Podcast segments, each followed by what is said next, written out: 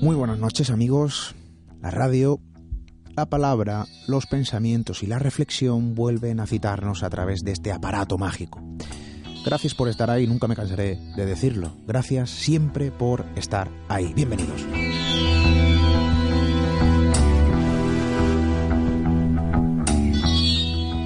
La compañía al otro lado es no solo importante, sino que además es preponderante. Que estéis ahora o luego a través del podcast no solo es necesario, sino que además es algo que merece ser recordado y valorado en todo momento. El porqué de esto, que os cuento desde luego, es sencillo. Vivimos rodeados de estímulos, existen miles de otras cosas que escuchar, otras cosas que ver, otras cosas que hacer y desde luego otras cosas que leer. Y evidentemente, como gran titán del entretenimiento, pues ahí tenemos la televisión, ¿no? El impacto que genera todo lo audiovisual, de algún modo, desata ciertos efectos. Yo diría incluso que tiene ese gran potencial adictivo, ¿no?, para las emociones. Claro, aquí desde luego habría mucho sobre lo que debatir. Por todo aquello, ¿no?, que genera expectación y que no siempre es positivo. A veces lo que observamos en la televisión puede parecer inocuo. Porque es eso, es televisión. Pero existen, ¿no?, de forma taxativa, elementos que se diluyen de manera imperceptible y que nos afectan a través de la pantalla.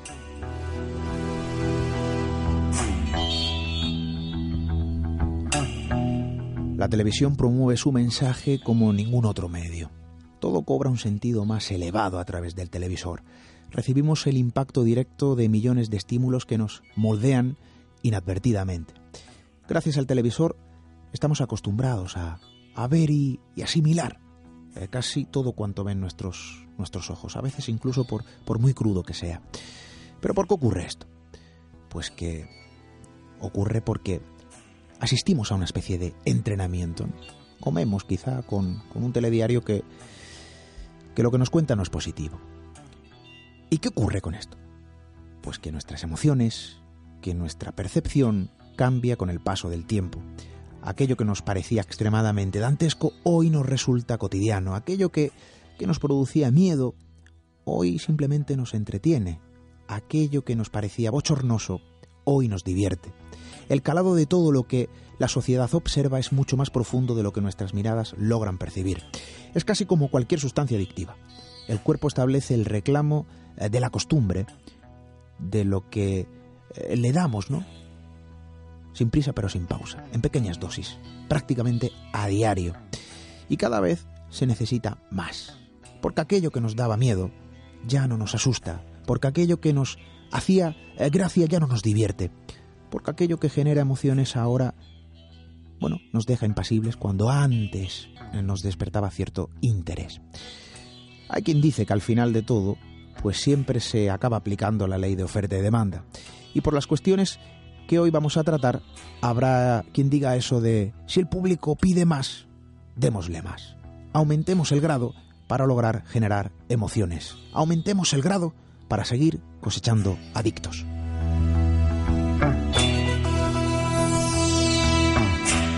Nuestro correo electrónico radio@misteriored.com, también en misteriored.com a través de ese formulario de contacto y en las habituales redes sociales donde nuestra compañera Diana Arbello espera vuestros mensajes. Como siempre, Misterio Red, para encontrarnos en Twitter, Facebook, Instagram y Google+.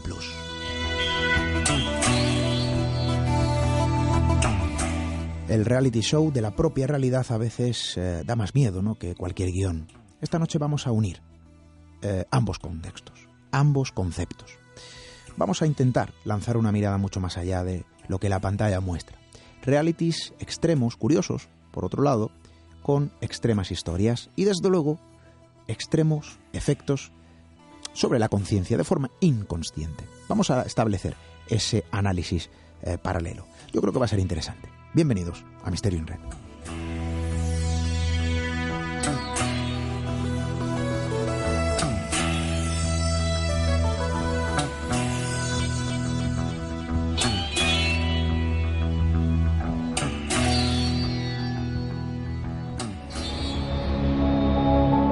Atrévete a cruzar el umbral hacia lo desconocido. Aventúrate a descubrir que el misterio reside más cerca de lo que imaginas. Traspasamos la línea de lo imposible.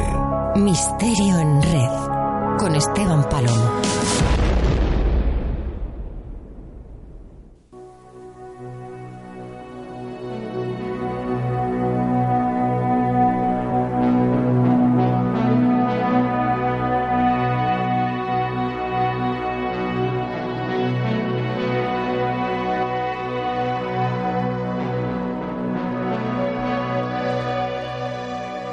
Os decía que la televisión muestra 1000 cosas que despiertan 1000 sensaciones, cosas que generan emociones, cosas positivas que comparten ventanilla con cuestiones menos provechosas. Indudablemente esto es como todo. La televisión, como cualquier otro medio de comunicación, es infinitamente útil. Sigue siendo el gran titán del entretenimiento y la información. Pero aquello con lo que somos bombardeados de forma visual desata de algún modo una serie de cambios en la conciencia. Esto es indudable y hoy lo vamos a comprobar. Lo que nos parecía, insisto, entretenido hace algunas décadas, ahora nos aburre. Y del mismo modo, esto lo vemos reflejado en otros países donde la televisión es un medio con un mayor recorrido. Los límites bajo demanda siempre se superan. Y hoy vamos a mostrar algunos ejemplos.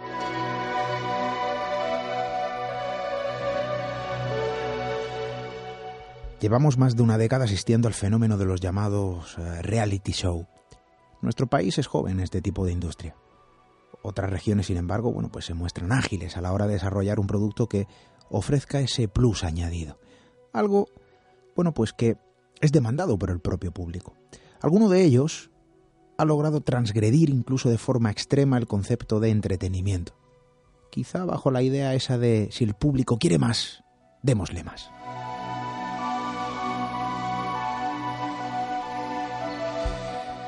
Vamos a repasar, si os parece, este tipo de realities extremos. Hay mucho de misterio en todo esto. Después vamos a realizar un pequeño análisis que nos va a mostrar, yo creo que cuestiones interesantes, ¿no? Espacios televisivos donde ocurrieron cosas, casi mostrando el resultado de un experimento inverso. Cuanto más duro sea, cuanto más se logre transgredir el umbral de las emociones, más expectación se genera. Puede que tan solo sea el reflejo de una enfermiza necesidad de contemplar contenidos que logren penetrar la cada vez más gruesa coraza de nuestras sensaciones.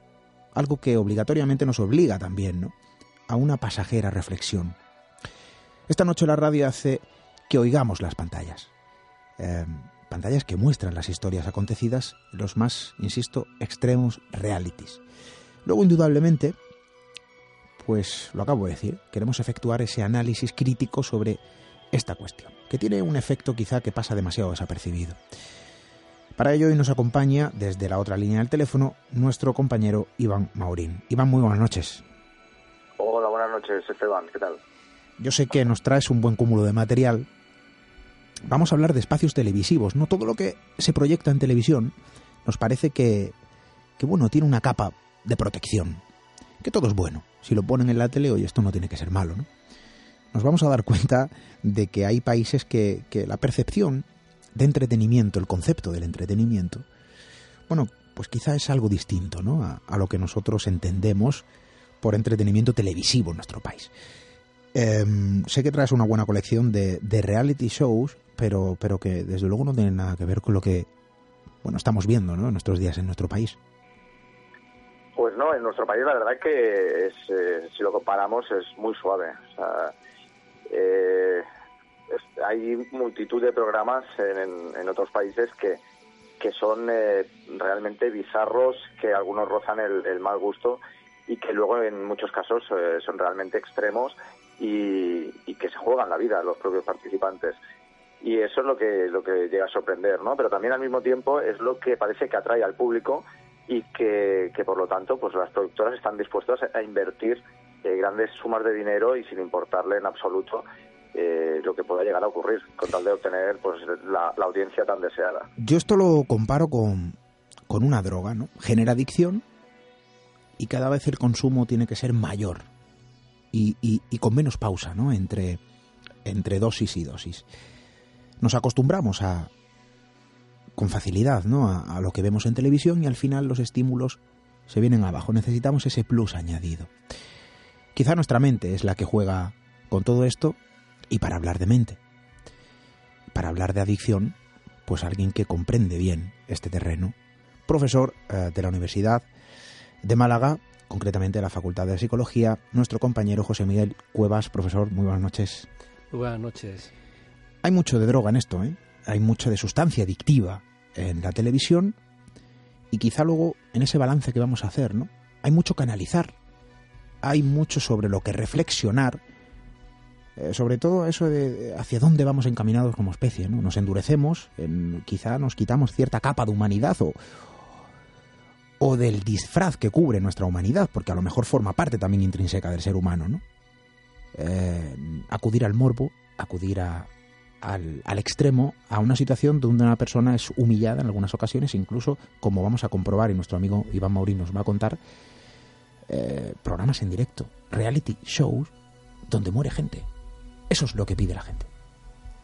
Claro, las dependencias comportamentales también son igual de trágicas, ¿no?, que las dependencias a sustancias, ¿no? Evidentemente nos encontramos con personas que, por un lado, pueden estar dispuestas a cualquier cosa con tal de llegar a la fama, al éxito, ¿no? Y cuando nos encontramos con gestores de la telerrealidad que no tengan una ética o no tengan unos parámetros éticos a la hora de seleccionar estos contenidos, pues bueno, el límite cuál puede ser. Evidentemente, la vigilancia de la salud o el supuesto control que se hace de estos concursantes no es para nada el que se presupone. De hecho, ya ha habido bastantes suicidios en Gran Hermano de Estados Unidos y aquí también contamos con gente que ha tenido graves problemas después de un simple Gran Hermano, simple entre comillas, ¿no?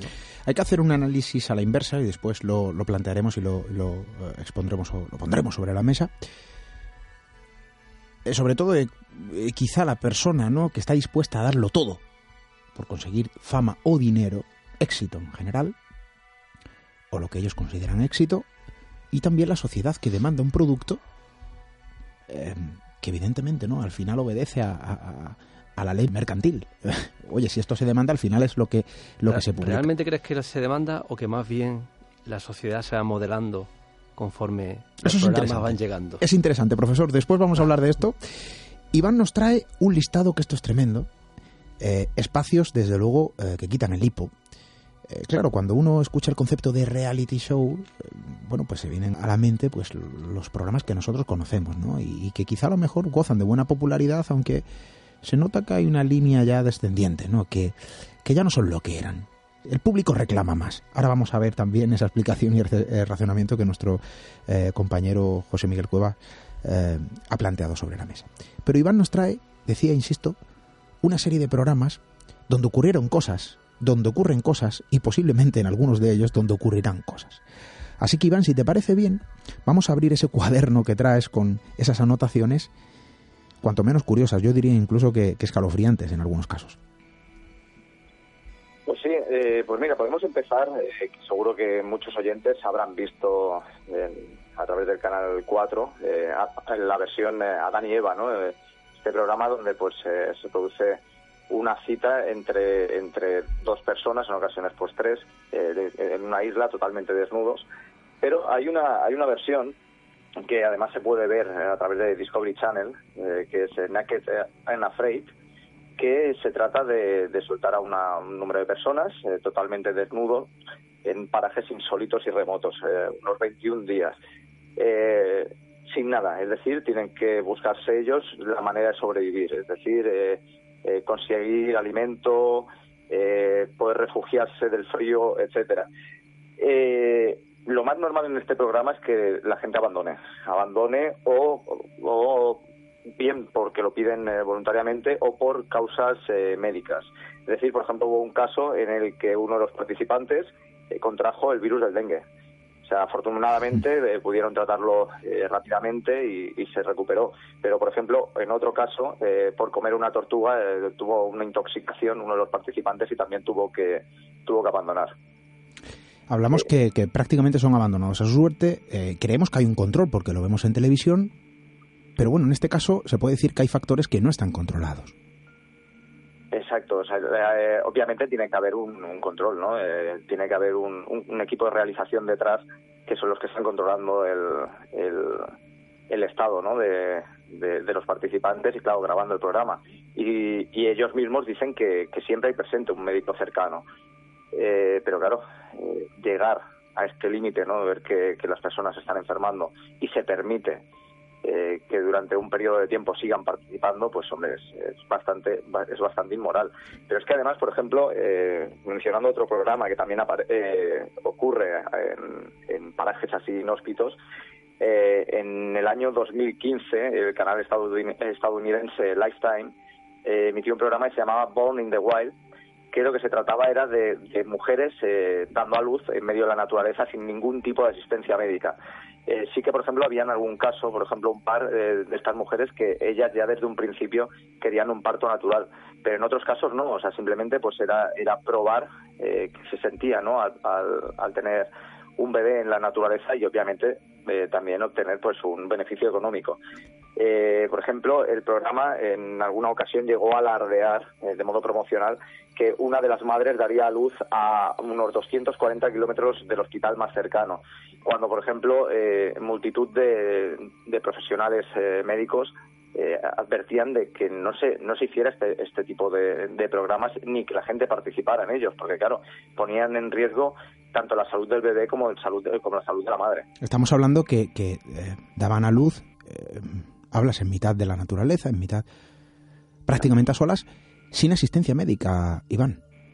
Sin asistencia médica, lo único pues estaban los familiares asistiendo al parto y dejando que el propio cuerpo se encargara del nacimiento. Claro, nuestros amigos dirán, claro, esto pasa todos los días. Hay tribus perdidas en mitad de la nada, donde siguen, ¿no?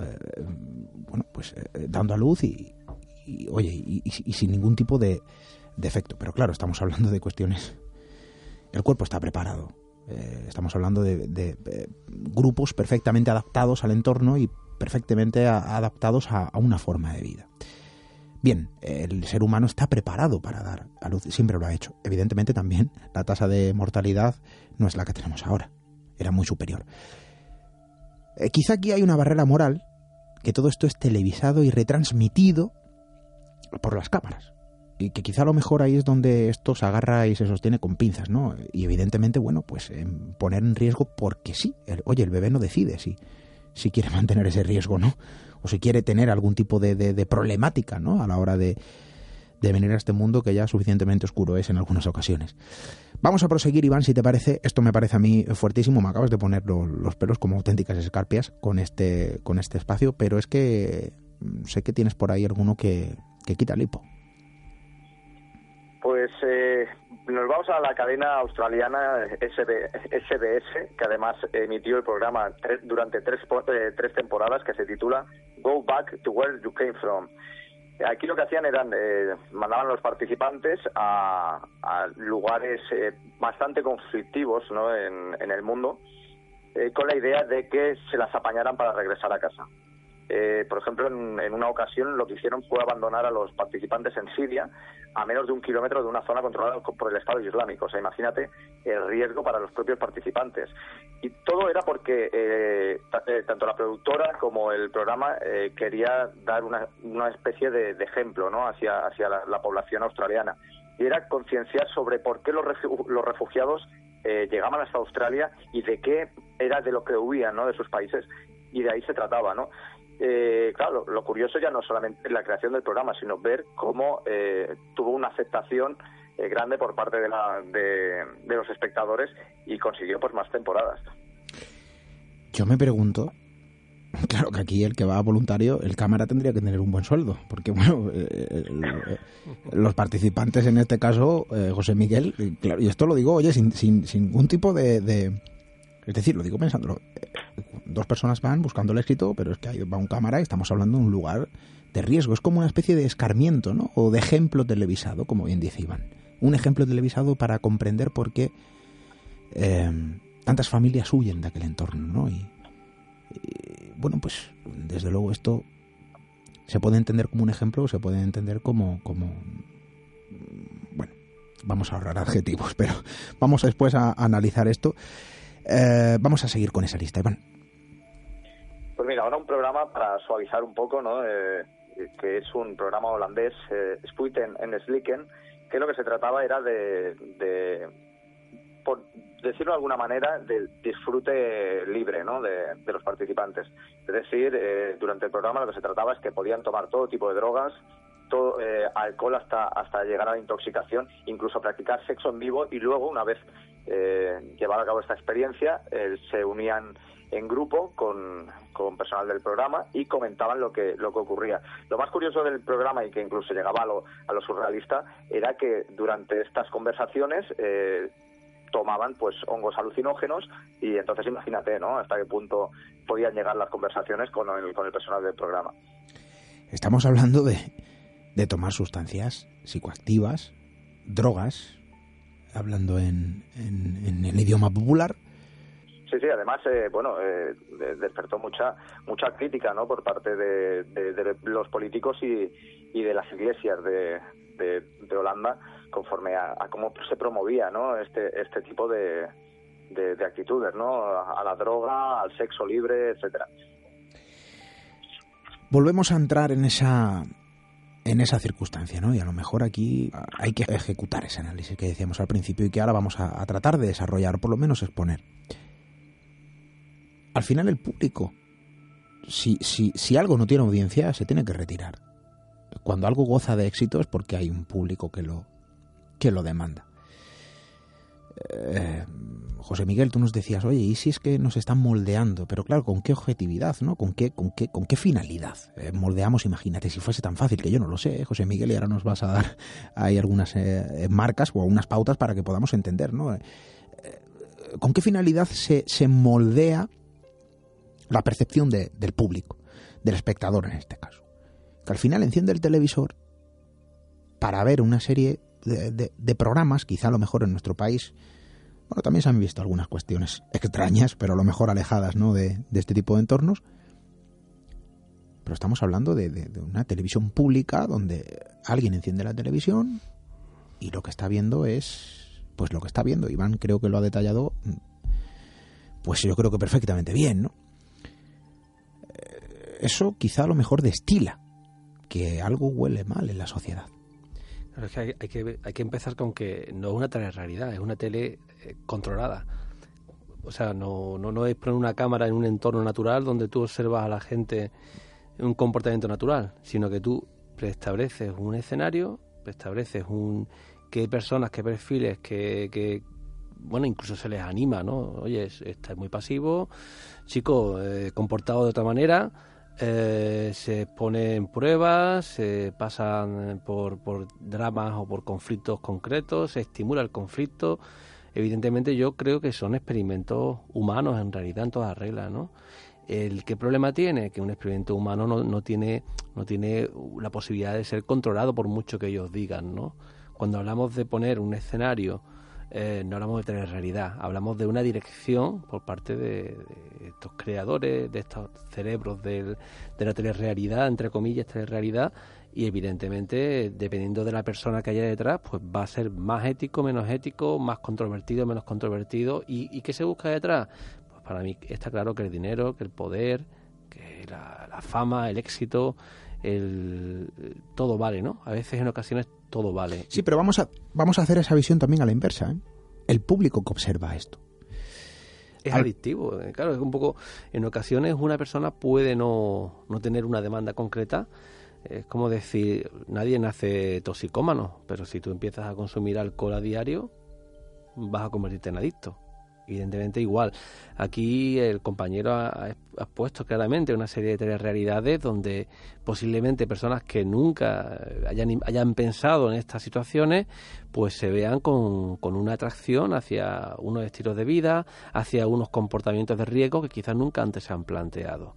Y evidentemente somos moldeables con lo que observamos. Por ejemplo, psicólogos conocido Bandura ha realizado investigaciones desde los años 60, años 50, donde bueno, el hecho de la observación de un comportamiento por parte de un modelo, por ejemplo, si una madre, una señora le pega a un muñeco, pues cualquier niño que observa este modelo, pues reproduce y le pega al muñeco. Si esa misma mujer, en vez de pegar al muñeco, se comporta jugando con el muñeco, los niños juegan con el muñeco. O sea, al final la televisión no deja de ser un modelo de conducta y de hecho programas como... Por eso son tan criticados, ¿no? Pues precisamente.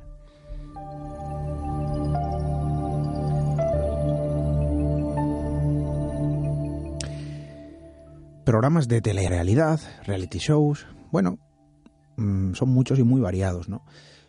Pero hoy Iván Maurín nos trae un repaso, quizá a lo mejor por los más extraños, los más extremos. Vamos a conocer alguno más que te aseguro, José Miguel, que nos va a sorprender. Iván, vamos a seguir con ese repertorio. Pues ahora vamos a por... un par de programas donde los protagonistas son niños. O sea, realmente parece una versión del Señor de las Moscas en telerrealidad. O sea, en el año 2009 el canal británico Channel 4 creó el programa Boys and Girls Alone. Y lo que se trataba era de que un grupo de 20 niños y niñas de entre 8 y 11 años fueran... abandonados, por decirlo de alguna manera, en un campamento sin adultos, o sea, sin ningún tipo de supervisión adulta, y que a partir de ahí pues se encargarán de su propia supervivencia, es decir, pues crear pues una jerarquía entre ellos, buscar alimento, etcétera. Claro, fue obviamente muy criticado porque los niños pasaban auténticas calamidades. Llegó a haber pues peleas entre ellos, claro, porque no es fácil, ¿no?, recibir órdenes por parte de otros niños, y además el punto de despotismo, ¿no?, que llegan a alcanzar algunos, accidentes como por ejemplo quemarse cocinando. Pero es que más o menos por la misma época el canal estadounidense CBS hizo un programa que era Kid Nation, donde hacía algo muy parecido, es decir, pues dejaba a niños de entre 8 y 15 años en Nuevo México para que crearan su propia sociedad, es decir, crearan su propia ley de gobierno, y aquí el trauma era realmente grande, porque además de no saber cómo controlar, ¿no?, entre estos grupos que se habían llegado a generar sobre los que mandaban y los que recibían las órdenes, o por ejemplo el hecho de tener que matar animales para poder sobrevivir, creaba traumas en los niños. Y claro, esto generó muchísima tensión, ¿no?, por parte de padres que veían el programa, o por ejemplo la propia productora se respaldaba diciendo que bueno, que todo más o menos estaba controlado, que habían adultos también presentes en todo momento, pues realizadores, médicos, etcétera. Pero bueno, una de las cosas que se criticaba es que se pudiera permitir que se llegara hasta este extremo con menores. Estamos hablando de menores que tienen que cazar para sobrevivir, que tienen que matar animales para sobrevivir, y yo insisto, claro, habrá quien diga, oye, que esto pasa y que es una realidad, que al final habrá hasta quien lo vea bien, ¿eh? Bueno, pues es que realmente estamos hablando de niños que no están preparados para que hay familias que cazan, hablamos de tribus perdidas, claro que sí, y que antaño se hacía, pues claro que sí, pero es que estamos hablando de un concepto de tiempo y lugar que no corresponde con una serie de costumbres, y que de repente sacamos a un niño de su núcleo familiar, lo situamos en un entorno desconocido, y queremos que se comporten como adultos, o en este caso los productores del programa quieren que se comporten como adultos, adaptándose a una especie de escala social, que formen su propia ciudad, para entretenimiento de los adultos. Que quizá a lo mejor, insisto, esto es para reflexionar hasta dónde estamos llegando, ¿no?, como sociedad, y qué tipo de entretenimientos estamos buscando, a lo mejor no del todo saludables en todos los casos, ¿no? ¿Que en nuestro país esto no ocurre? Pues sí, claro que no.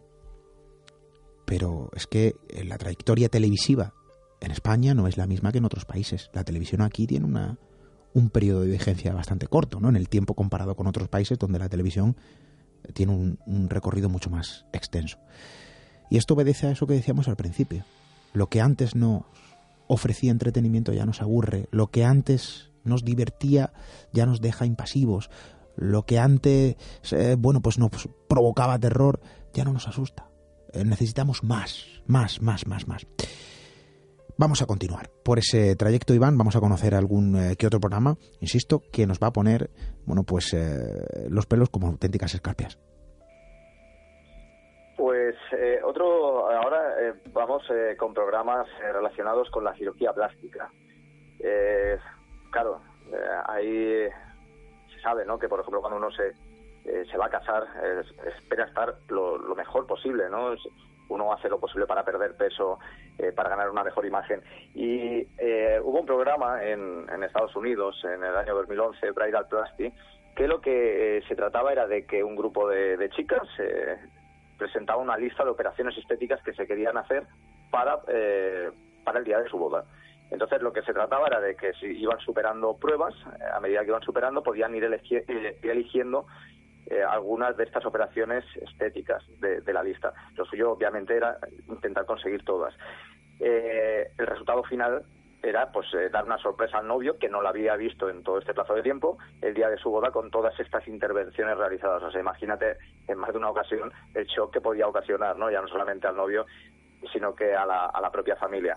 Pero es que en Corea del Sur había otro programa, Let Me In, donde ocurría algo muy parecido, pero sin que fueran las bodas, ¿no? Eran chicas que querían someterse a una operación plástica, ¿no?, porque no se sentían a gusto consigo mismo. Pero es que lo más curioso de este programa era que los padres llegaban a acudir al programa y pedían perdón por esa mala genética que habían dado a sus hijos, ¿no? O sea, por no haberse esmerado en que hubieran salido del modo en que querían. Por ejemplo, pedían perdón por ser pobres y no poder permitirse las operaciones que sus hijas necesitaban. Pedir perdón, esto es terrible. Profesor, este tipo de espacios televisivos, yo estoy seguro, ¿no?, y sobra la pregunta, pero desde luego no enseñan nada positivo. Y fíjate lo poco equitativa que resulta la televisión en estos ejemplos, ¿no?, como evidentemente...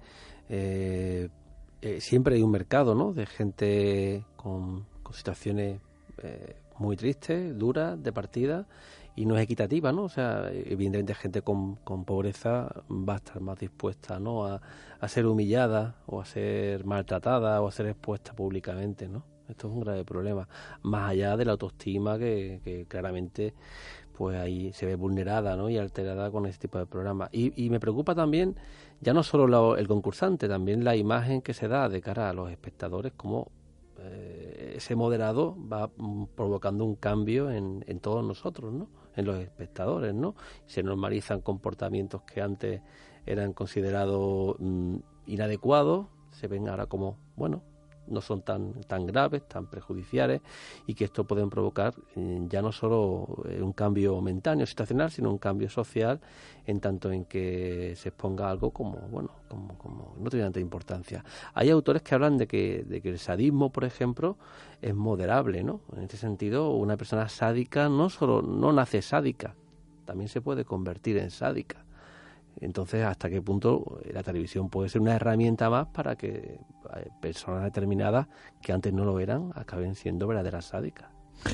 Hay mensajes que se retransmiten a través de determinados comportamientos que se plasman a través de la pantalla, y esto puede calar en esa parte del cerebro inconsciente que visualiza algo aparentemente inocente, pero que deja, ¿no?, una serie de sustancias. Claro, y si participas también en la humillación del programa, en los comentarios que haces luego, después, con tus compañeros, y participas y estás de acuerdo con ese tipo de comportamientos que antes quizás no lo estaba, estás cambiando creencias, estás cambiando afectos y estás provocando un cambio interno. Hemos estado hablando de programas muy suaves y muy livianos, que sí que son extremos, porque aquí, desde luego, nos chocaría, ¿no?, nos generaría cierto impacto. ¿Quién sabe si a lo mejor dentro de 10 años empezamos a ver este tipo de formatos televisivos en nuestro país? ¿Quién sabe? No lo sé. Pero hay casos, hay espacios mucho más extremos. Vamos a dar un paseo, ¿no?, a través de esos programas que nos está trayendo esta noche nuestro amigo Iván Maurín. Si nos queréis comentar cualquier cosa, dejar un mensaje, Quizá a lo mejor realizar un aporte, claro que sí. Pues ahí están todas las vías de contacto. radio@misteriored.com, nuestro correo electrónico, Misterio Red, si tecleáis en Twitter, Facebook, Google Plus o Instagram, y también en ese formulario de contacto a través de www.misteriored.com.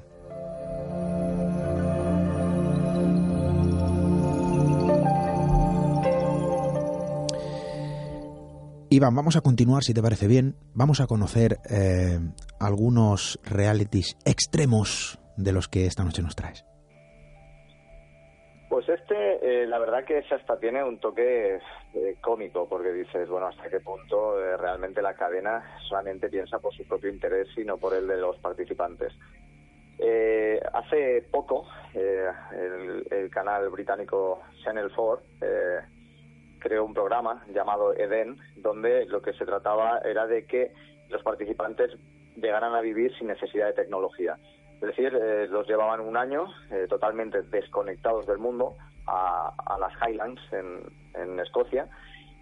Pero claro, ¿qué ocurrió? Que el programa no interesaba al público. Es decir, era un programa bastante aburrido, bastante monótono. Incluso los propios participantes se aburrían porque ya no sabían qué hacer. De 23 concursantes solo quedaron 10, y lo que hicieron fue el canal los abandonó. O sea, no les dijo absolutamente nada de que el programa era cancelado, con la intención de seguir grabando y que en el futuro poder emitirlo, esperando que la audiencia ganara interés. Es tal esta desconexión que, claro, cuando ellos volvieron al mundo real, por decirlo de algún modo, no tenían ni idea de lo que había ocurrido en el Reino Unido con el Brexit, o, por ejemplo, que había ganado Donald Trump en los Estados Unidos. Concursantes abandonados, sin ser informados, a la espera de, pues que el programa a lo mejor recobre esa audiencia, quizá a lo mejor gracias a la polémica, ¿no? Oye, estos chicos están abandonados a su suerte y todo sigue igual. Al final no se sorprende, son curiosidades de la televisión. Vamos a conocer alguno más. Pues quizás es el programa más extremo que se conoce. Además, se espera que empiece a emitirse este verano. Es de origen ruso, además creado por el millonario Yevgeny Piatkowski, que sería una versión de los Juegos del Hambre. O sea, el título del programa es Game 2 Winter, y lo que hacen es, con 30 participantes, la mitad masculinos, la mitad femeninos, de cualquier parte del mundo, los abandonan durante 9 meses en la selva siberiana, pues imagínate, ¿no?, a unas temperaturas aproximadas de 40 grados bajo cero. Aquí se trata de sobrevivir del modo que sea, es decir, tienen permitido cualquier tipo de acción, es decir, pueden torturarse entre sí, asesinar, incluso violar a los participantes. Hay un total de unas 2.000 cámaras grabando, y el programa en todo momento no se responsabiliza de las acciones de los concursantes. Es más, o sea, a los concursantes les han hecho firmar un contrato conforme de que es eso, de que la cadena se desentiende totalmente de lo que ellos quieran hacer, pero eso no significa que no avisen de que la policía rusa puede intervenir en cualquier momento ante este tipo de acciones. El premio, claro, es realmente suculento, ¿no? Para los supervivientes estamos hablando de más de $1,500,000 para cada superviviente. O sea, no significa que tenga que ser el último que quede. Lo único que la cadena ya avisa que ellos esperan que mueran todos, porque claro, la fauna que hay en esa zona del mundo, la temperatura extrema, la debilidad que acabarán teniendo los participantes, ¿no?, por este tipo de condiciones, y luego obviamente que si se matan entre ellos, pues puedes imaginarte el resultado.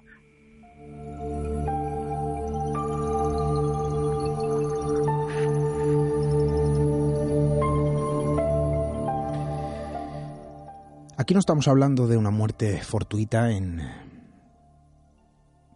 un momento preciso que captan las cámaras. Ha ocurrido, ¿eh? Ha ocurrido en determinados programas donde alguien muere y la televisión, que continúe el espectáculo. Se graban las reacciones de los participantes. Ha ocurrido, ¿no?, en determinados programas. De otros países, lógicamente, no aquí. Pero aquí quizás se da ese paso más, ¿no? Yo no sé si esto llegará a producirse o no, y si llegará realmente a ser un éxito o no, yo no lo sé. muchas veces se acude al eslogan morboso, fácil, directo, que lanza su mensaje casi como una piedra directamente, ¿no?, al cerebro, genera el impacto, atrapa la atención del espectador. Bueno, y a lo mejor vaticina, ¿no?, un gran show, un gran espectáculo. Pero ¿a qué precio? ¿Con qué eslogan? Aquí nuestro amigo Iván yo creo que ha sido muy tácito, ¿no? Se permite el asesinato, se permite las violaciones, pero desde luego llama la atención, ¿no?, que se use ese gancho, el anzuelo, que ha sido titular y que ha dado la vuelta al mundo, ofreciendo un espectáculo, pues, si nos basamos en las descripciones, dantesco. Bueno, aquí al final, José Miguel, volvemos al principio, ¿no? Ley de oferta-demanda es lo que nos ponen encima de la mesa para que nosotros lo consumamos. No hay límites en esto. Desde luego los mensajes a nivel cognitivo pues no son positivos. El ser humano es capaz de lo mejor y de lo peor, y evidentemente a la hora del espectáculo también nos pueden enseñar a disfrutar del sadismo y de los comportamientos más violentos, agresivos. Hay que recordar que en el circo romano, pues evidentemente lo que habían eran personas que luchaban contra los leones, o gladiadores que se mataban unos a otros, o que la gente disfrutaba viendo cómo se colgaban a las personas en la plaza pública, y que se traían a los niños y se ponían delante para que disfrutaran del espectáculo de la muerte, ¿no?, de la muerte en directo de aquellas personas miserables que había que ejecutar. Entonces, evidentemente, nosotros tenemos la capacidad de cambiar por la situación, por la política, por la comunicación que recibimos, y somos totalmente moldeables. Entonces, no pensemos que, bueno, es que somos de esta manera, y no vamos a cambiar, ¿no? Una sociedad va cambiando, y los medios de comunicación tienen una responsabilidad más en este cambio. Una cosa es la ficción y una cosa es la ficción en la que quizá el peligro no. Bueno, uno tiene libertad, y yo parto de que la psicología misma hay debate, ¿no? Y no todo el mundo piensa que una ficción implica automáticamente que una persona ya se vuelva más violenta, especialmente los adultos. Uno puede ver una película, evidentemente, de acción, muertes, y eso no supone ningún problema para un adulto. Sabe diferenciar la realidad de la ficción. Pero aquí hablamos de una supuesta realidad donde tú estás quitándole importancia a muertes en directo o muertes provocadas, o entonces al final volvemos a los circos romanos y que todo por el espectáculo, ¿no? Adelante. Me viene a la mente un reality show. Bueno, quizá a lo mejor esto en nuestro país nos pilla de lejos, ¿no? Hablamos de 1998. Lo tengo aquí anotado, se llamaba Susunu Denpashonen. El programa presentaba a japoneses, ¿no?, a determinados concursantes, si se puede llamar así, que querían ser comediantes. Las situaciones, desde luego, eran muy poco comunes. Fíjate, no hubo casos, por ejemplo, de un competidor, ¿no?, de un concursante que fue golpeado, todo esto captado por las cámaras, mientras distribuía una serie de elementos, entre ellos, quizá a lo mejor le hacía gracia eso de repartir preservativos, que es lo que iba repartiendo, ¿no?, junto a otros objetos. En Bahrein, otro casi muere, fíjate, deshidratado durante un viaje por toda África pidiendo diferentes cuestiones, ¿no? Era como casi una especie de reto, como oye, tienes que hacer esto, tienes que pasar por aquí si quieres ganar, si quieres ser comediante, si quieres ganar el premio, tienes que hacer lo que te digamos, ¿no? Y son situaciones que a lo mejor nos parecen irrisorias, que yo desde luego me lo plantearía. Pero estamos hablando de una persona que es golpeada, que estamos hablando de una persona que casi muere deshidratada, todo esto bajo la atenta supervisión de la cámara y bajo la atenta mirada de millones de espectadores que persiguen esa epopeya en busca de cada uno tendrá sus objetivos, pero desde luego si a esto le llamamos entretenimiento, pues yo lo cuestionaría, insisto. Hablaba con Iván hace unos días y Iván me decía, no, Esteban, si es que ha habido realities en los que ha muerto gente y han sucedido una serie, incluso hasta de suicidios, ¿y qué ha ocurrido? Entonces, ¿hasta dónde estamos llegando, no? Yo supongo que Iván habrá realizado un recorrido tras esos realities y te habrás encontrado también cada cosa, ¿no? Súper curiosa. En Japón, oye, son muy dados, ¿no?, a dar este tipo de espectáculos. Bueno, sí, en Japón sí, pero lo curioso en Japón, muchos de estos programas que realmente son rarísimos, son muy cómicos. Realmente hay algunos que te sorprenden. Creo que te comenté, por ejemplo, de uno que se trataba de, además, si no recuerdo mal, creo que se llama Singing with Happiness. Y lo que hacen es unas personas se ponen detrás de una especie de biombos y empiezan a cantar, y al mismo tiempo una chica les va tocando los genitales y los van masturbando. Y entonces, pues claro, imagínate la reacción de ellos mientras van cantando, a medida que el clima se va subiendo, pues claro, el espectador se muere viendo este tipo de reacciones. O sea, realmente... afortunadamente en esa cultura suelen ser más programas con tono picante, más que en casos tan extremos. Quizás en Oriente sí que donde se llevan la palma más con programas humillantes es en Corea. O sea, por ejemplo, hay un programa de la cadena surcoreana SBS llamado GIAC, que era una especie de programas tipo First Date o de mujeres, hombres y viceversa, es decir, de que los concursantes compiten para conquistar el mayor número de personas del sexo opuesto. Aquí la tragedia fue una chica de 29 años que se suicidó porque ella había conquistado a un gran número de chicos, pero que al final la acababan rechazando, o sea, la cosa no iba bien. Y todo pinta de que, según contó la madre a varios medios de prensa, ella, antes de suicidarse, le explicó que la productora la estaban utilizando para presentar el tipo de estereotipo de chica poco popular y sin orgullo. Entonces, claro, esto la hundió y la llevó al suicidio.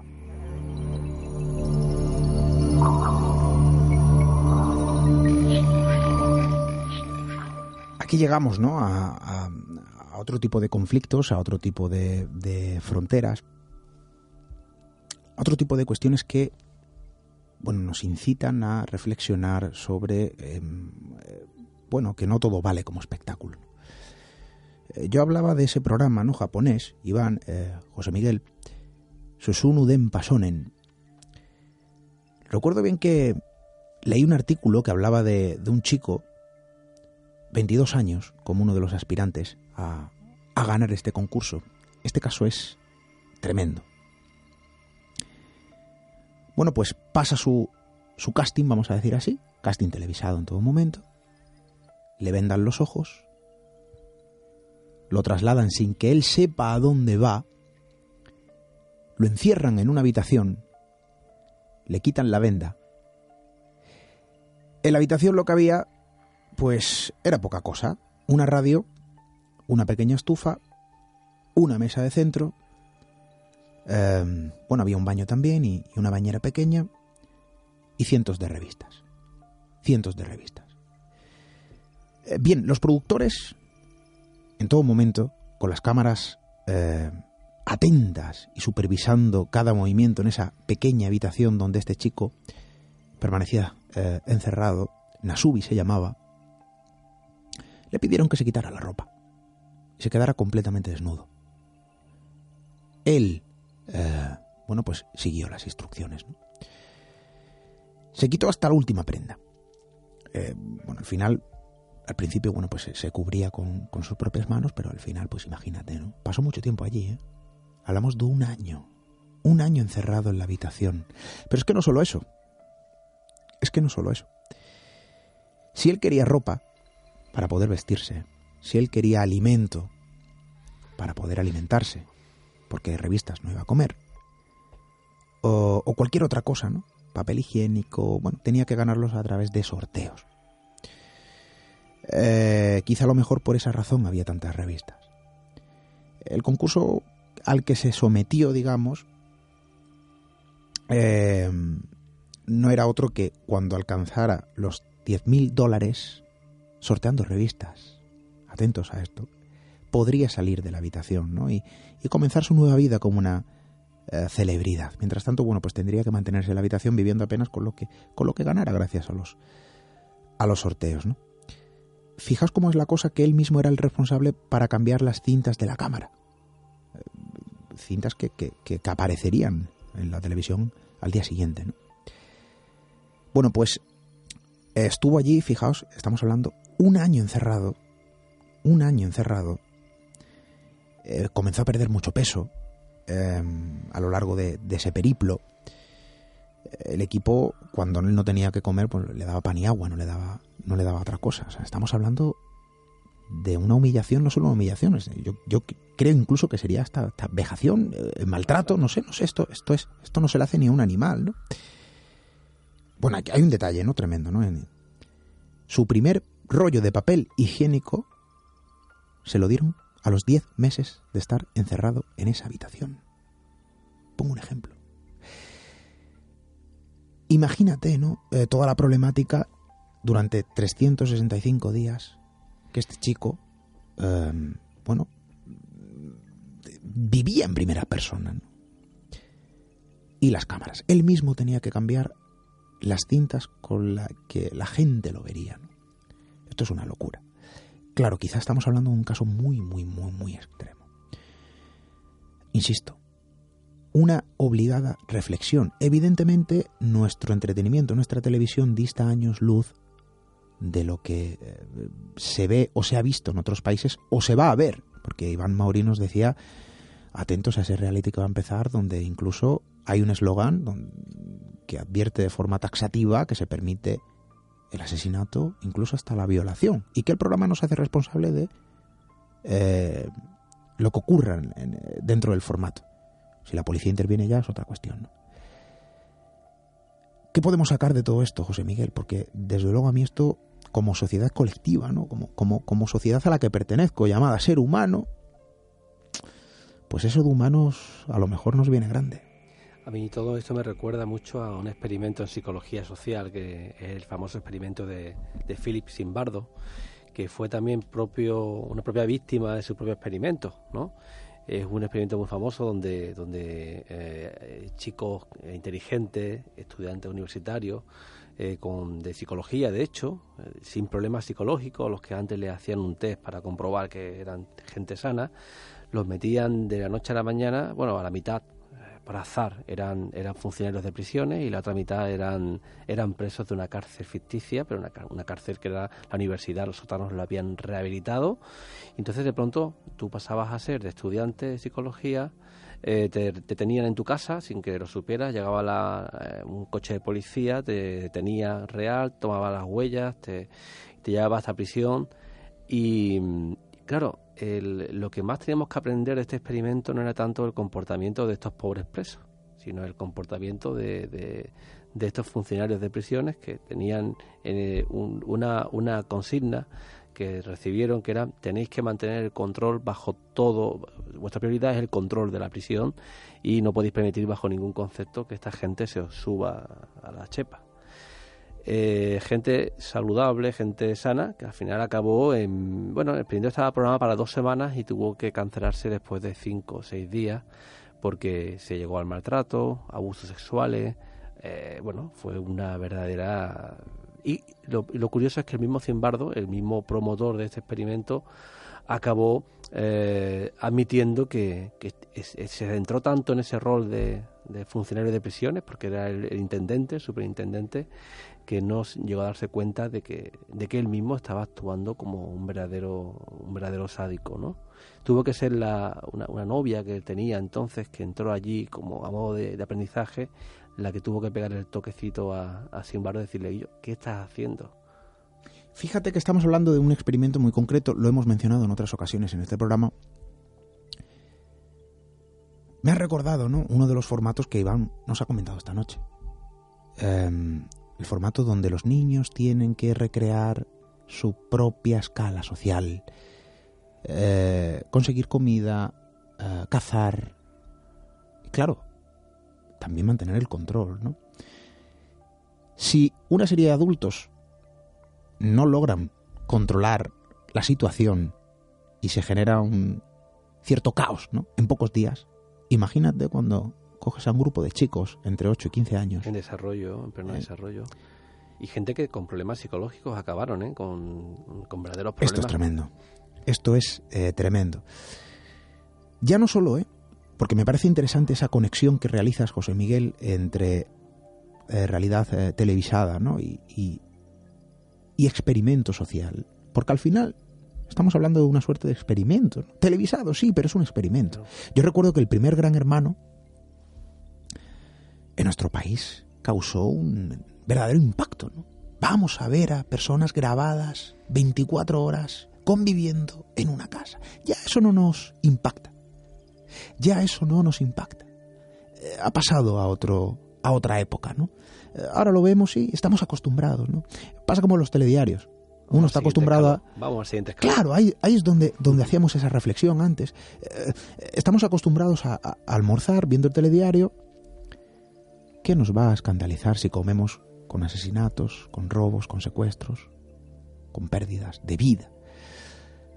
Esto ya ha pasado a mejor vida, ¿no? El ser humano ve el entretenimiento, ¿no? como una especie de colina, y que al final la cumbre cada vez está más lejos y seguimos ascendiendo. ¿Pero dónde está el límite? Entonces hay que decir que hay una regulación a partir de este tipo de experimentos como este y otros más. Existe una regulación y ya esto no es posible a día de hoy en el caso de la psicología. O sea, que evidentemente quizás los medios tienen que aprender también de esta regulación ética.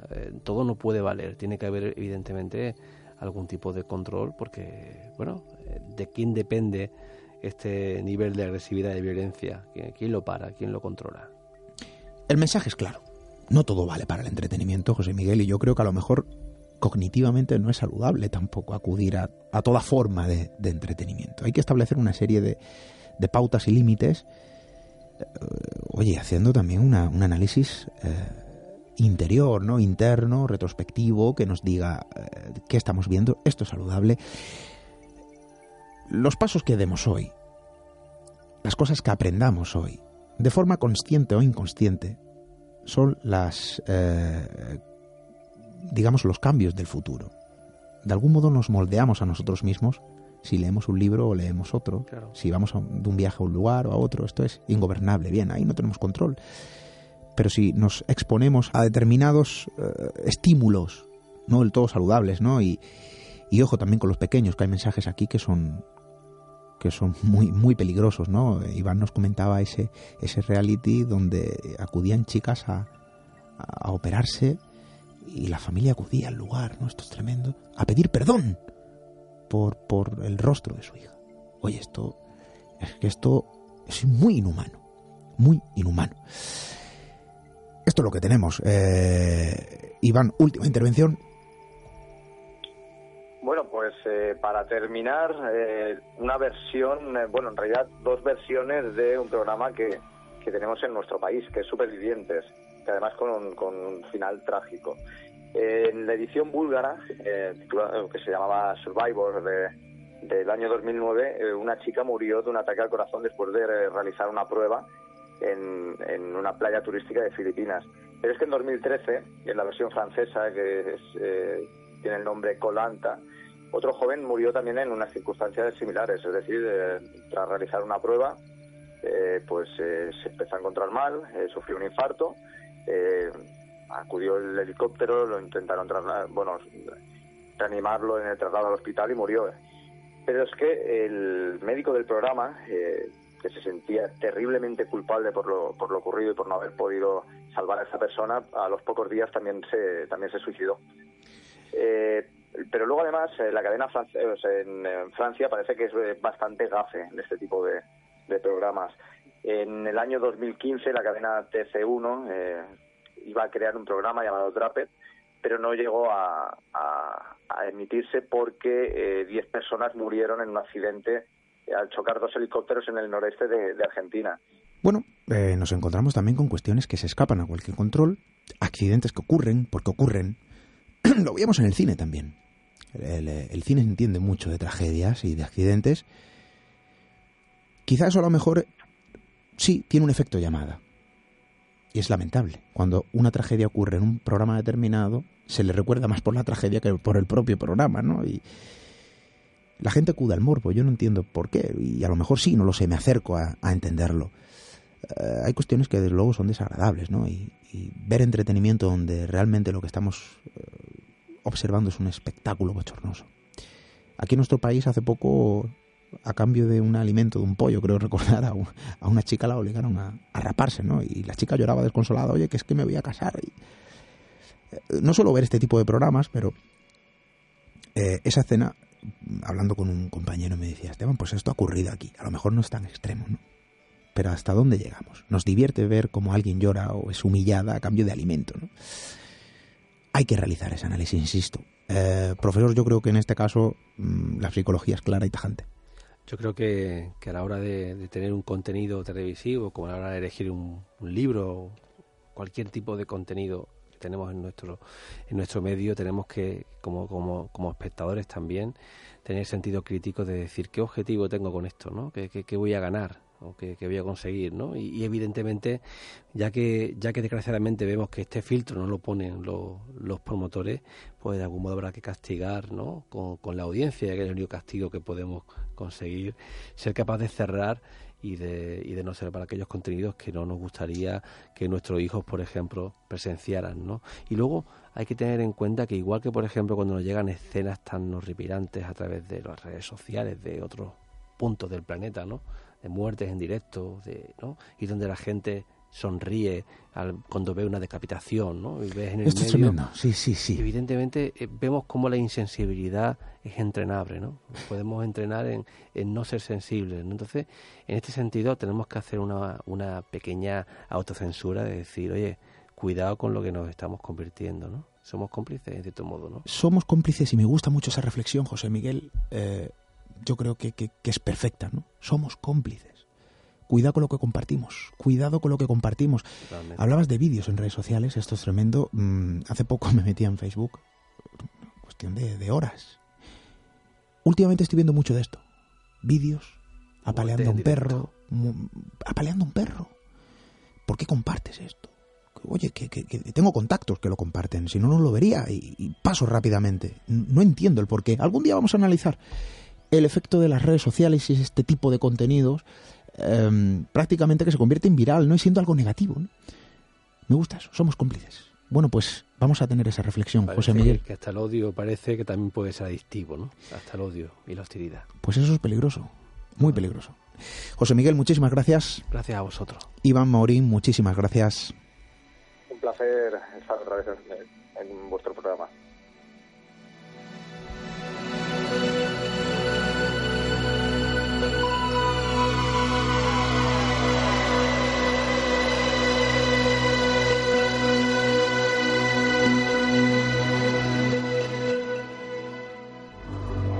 Misterio en Red. Misterio en Red.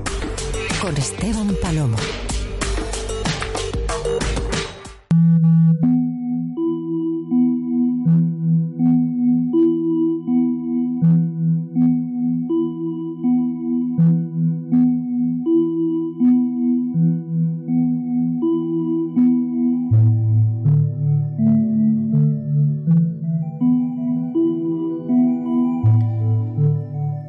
Hemos visto, lo seguimos contemplando y probablemente, como pintan las cosas, pues lo seguiremos observando. Lo que antes generaba un gran impacto, lo hemos dicho antes, hoy nos deja indiferentes.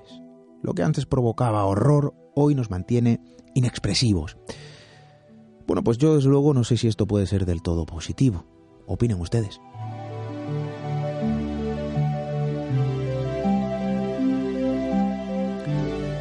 Esto se puede contemplar desde el punto de vista de un entrenamiento.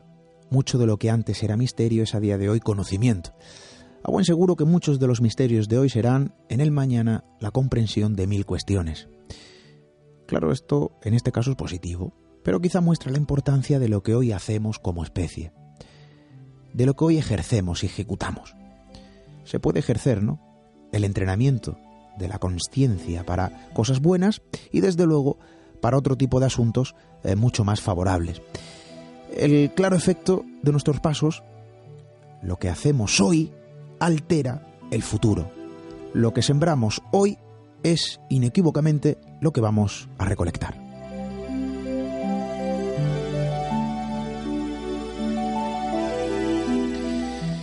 Quizá por eso nosotros seguiremos sembrando historias. Historias que generan emociones, claro que sí. Historias que entretienen, sí, también. Y que también, bueno, pues nos ayudan quizá, ¿no?, a solventar determinadas situaciones. A despejarnos, claro, y eso está muy bien. Pero lo hacemos con la certeza, por parte de este equipo, lo puedo asegurar, de que son historias que albergan un claro y profundo mensaje. Seguimos siendo los mismos seres que hace milenios contemplaban las estrellas sin lograr comprender el mundo. Seguimos sabiendo demasiado poco. Ahora observamos pantallas en lugar del firmamento, ¿de acuerdo? Pero seguimos en un camino pendiente de finalizar. La vieja ruta que a veces perdemos, que a veces se pierde en el horizonte. Una ruta que nos lleva hasta la humanización. Y creo que todavía nos queda mucho recorrido. Nosotros regresaremos la próxima semana con más historias. Y quizá a lo mejor, ¿no?, con cosas más positivas. Ojalá que sí. Hasta dentro de 7 días.